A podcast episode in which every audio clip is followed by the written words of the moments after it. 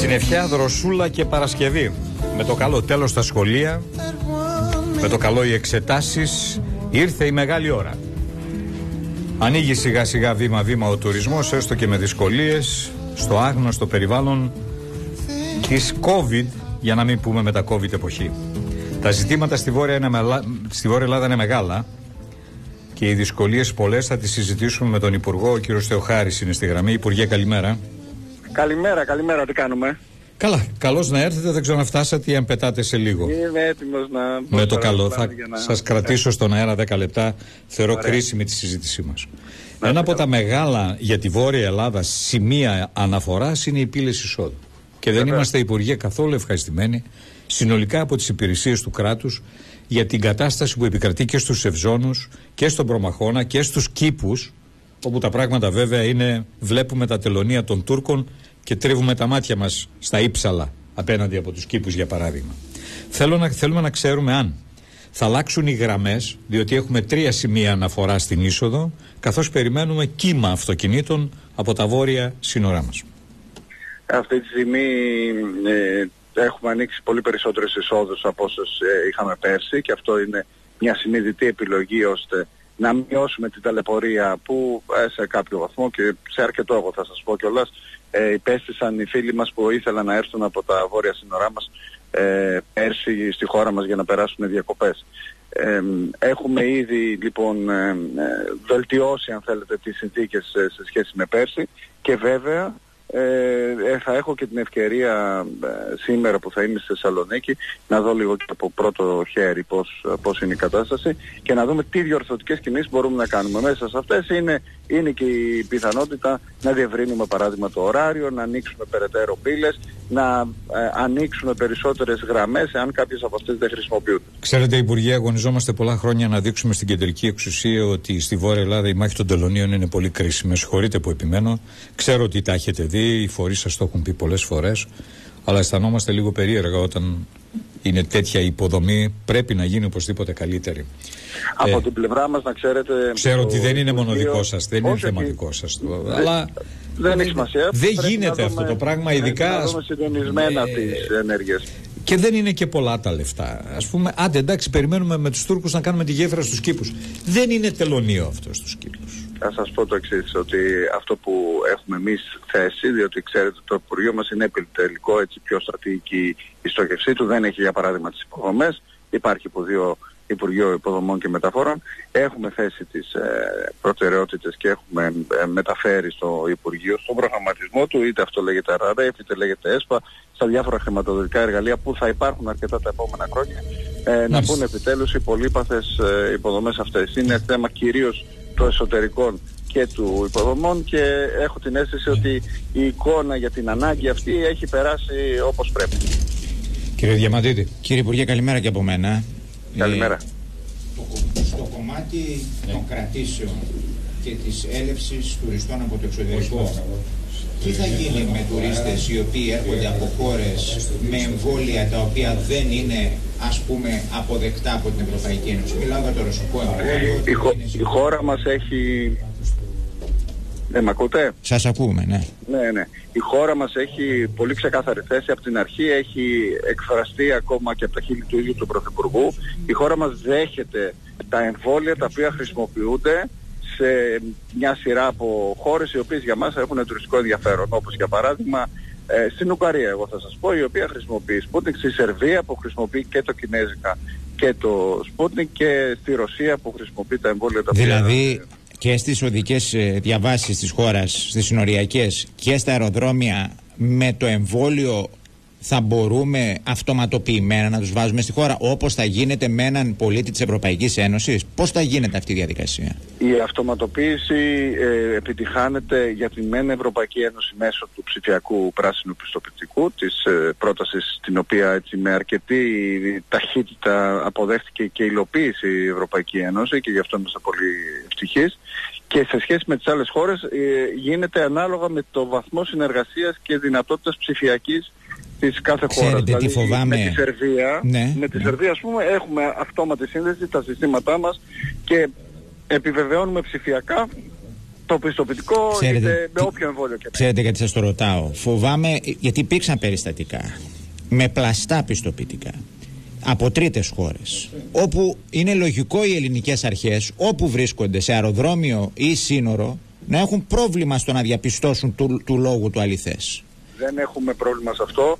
Ε, ο λόγος ο, ο οποίος δεν έχουμε πρόβλημα είναι ότι έχουμε επιλέξει, γι' αυτό ακριβώς το σκεφτήκαμε το σύστημά μας έτσι και το σχεδιάσαμε εμπεριστατωμένα, έχουμε επιλέξει ακόμα και στους εμβολιασμένους να κάνουμε τους δυνατολικούς ελέγχους. Συνεπώς, με το σύστημα ΕΒΑ που ε, ελέγχει και αξιοποιεί όλα τα δεδομένα θετικότητας με όλα τα χαρακτηριστικά, μπορούμε να ξέρουμε το ποσοστό εκείνο του κινδύνου αν θέλετε, το οποίο εισάγουμε και να παίρνουμε τα κατάλληλα μέτρα. Οπότε δεν έχουμε, δεν έχουμε κανένα φόβο και αν θέλετε αυτό διαφοροποιεί και τη χώρα μας σε σχέση με τις υπόλοιπες ευρωπαϊκές οι οποίες είναι πολύ πιο ε, ας το πούμε οριζόντιες στις μεθοδολογίες τους, δεν έχουν έξυπνα συστήματα και γι' αυτό έχουν και περισσότερο φοβό από ό,τι έχουμε εμείς. Εμείς έχουμε τις δυνατότητες να ελέγξουμε την κατάσταση. Να δούμε λίγο τις μεγάλες αγορές. Η Βρετανία έχει μια συγκεκριμένη λογική, βέβαια δεν την έχει μόνο απέναντι σε εμάς, την έχει απέναντι σε όλους τους μεγάλους ευρωπαϊκούς. Η Βρετανία έχει εσωτερικό πρόβλημα, δεν είναι δικό μας το ζήτημα. Η Βρετανία έχει πει σε μια εσωτερική συζήτηση ακόμα και το αν πρέπει να συνεχίσει στο, στο δρόμο του ανοίγματος των δραστηριοτήτων. Στις 21 Ιουνίου είναι το επόμενο βήμα. Μέχρι και σήμερα το πρωί διάβαζα... Υπουργέ, είναι ε, πολιτικό το θέμα, πιστεύετε, δηλαδή... Όχι, όχι, όχι, όχι. Είναι θέμα ελέγχου της πανδημίας στο εσωτερικό.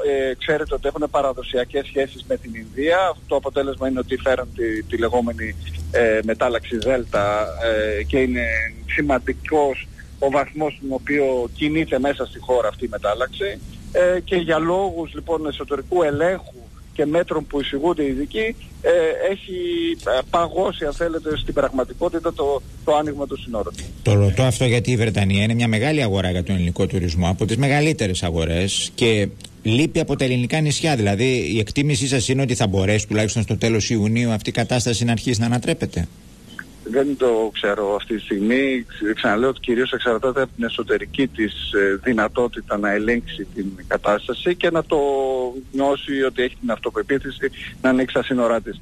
Ε, η Βρετανία θα λείψει από όλη την ευρωπαϊκή αγορά. Είναι μεγάλος αιματοδότης αν θέλετε με τουρίστες της... Ε, ε, πώς το λένε, της ευρωπαϊκής τουριστικής ε, αγοράς και συνεπώς είναι, Τώρα, είναι η, η, η διακρατική συμφωνία με τη Ρωσία προχωράει καλά.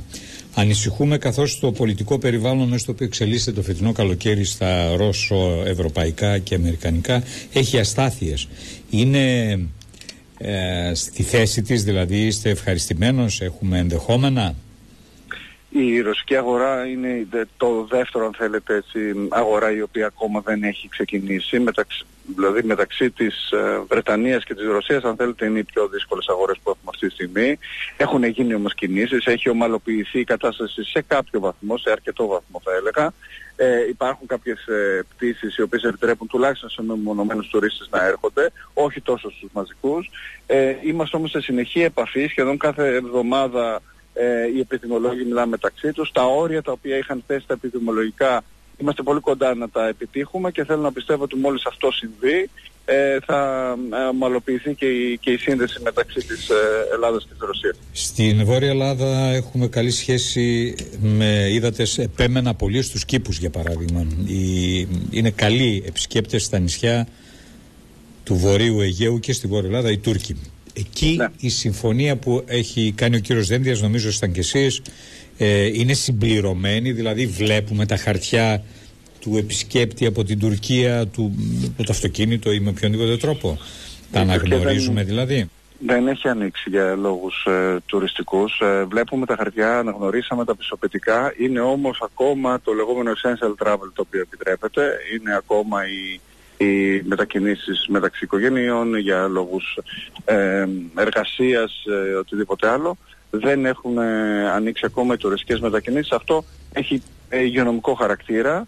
Ε, περιμένουμε τους γιατρούς να σας πω είναι κάτι το οποίο το θέτω έτσι και κάθε εβδομάδα όταν μιλάμε στην Υγειονομική Επιτροπή ε, μέχρι να δούμε ότι οι συνθήκες θα, θα τους επιτρέψουν να Βλέπετε να, δηλαδή τα υγειονομικά χαρακτηριστικά της Τουρκίας; Ναι, ακριβώς. Αυτά είναι τα οποία έχουν ακόμα... Η, ε, η Αλεξανδρούπολη, Κομωτινή, Ξάνθη, Καβάλα, η Θεσσαλονίκη επηρεάζονται πολύ από τις επισκέψεις από την γειτονιά μας. Μα όχι μόνο, τα νησιά μας ε, στο νότιο Αιγαίο, τα, νησιά που είναι κοντά και βόρεια και νότια που είναι πάρα πολύ κοντά στις τουρκικές ακτές. Έχουμε ημερόπλια, έχουμε γιώτινγκ, πολλά.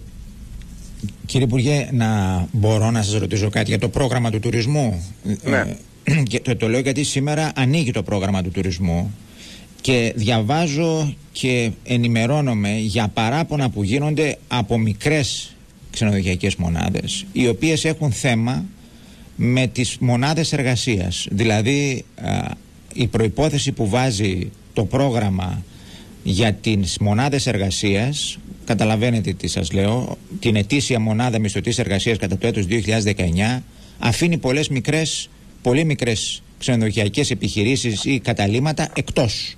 Επίσης υπάρχει ένα ζήτημα διότι ξέρετε πολύ καλά ότι στα μικρά καταλήματα ο ιδιοκτήτης είναι και εργαζόμενος αλλά ναι. δυστυχώς δεν συμπεριλαμβάνεται σε αυτή τη λογική ε, δεν ξέρω έχετε σκεφτεί μήπως για τους μικρούς μικρούς τι μπορεί να γίνει; Ε, να δούμε λίγο στο θέμα του, του προγράμματος εννοείται ενίσχυση των, των παγίων των ναι, τουριστικών επιχειρήσεων.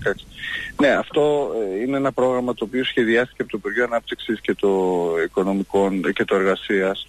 Ε, περισσότερο σε σχέση, ε, αν θέλετε, πατώντας να το πω έτσι, με το επιτυχημένο πρόγραμμα της εστίασης. Ε, μπορεί όμως να υπάρχουν αυτές οι, οι διαφοροποιήσεις που λέτε, ιδιαίτερα στο ζήτημα των μικρών επιχειρήσεων που δεν έχουν εργαζόμενους. Βέβαια, η δικαιολογητική βάση, να ξέρετε, όλου του μέτρου αυτού της Ευρωπαϊκής Ένωσης ε, είναι η διατήρηση των θέσεων εργασίας και συνεπώς ε, αυτό το οποίο έχουν ε, ε, ως ελάχιστη προϋπόθεση που είναι μία θέση εργασίας είναι όπως καταλαβαίνετε η ελάχιστη προϋπόθεση για να υπάρχει το φύλλο εκεί ώστε τα ευρωπαϊκά κονδύλια να μπορούν να χρησιμοποιηθούν. Δεν νομίζω ότι είναι εύκολο να κατέβεις κάτω από τη μία θέση εργασίας για την ακρίβεια. Δεν χρειάζεται να είναι και ένας υπάλληλος. Ε, είναι μία ισοδύναμη θέση εργασίας, δηλαδή θα μπορούσε να είναι δύο υπάλληλοι που ε, απασχολούνται για έξι μήνες ή τρεις υπάλληλοι που απασχολούνται εποχιακά για τέσσερις μήνες. Ε, αλλά καταλαβαίνετε ότι μία θέση εργασίας, καλός ή κακός, γιατί αυτό αυτός είναι ο σκοπός του προγράμματος, πάντα θα υπάρχει. Κύριε Υπουργέ, σας ευχαριστούμε και σας ευχόμαστε καλημέρα. Καλημέρα, Καλή πτήση και καλό πρωινό. Ο Χάρης Θεοχάρης, Υπουργός Τουρισμού.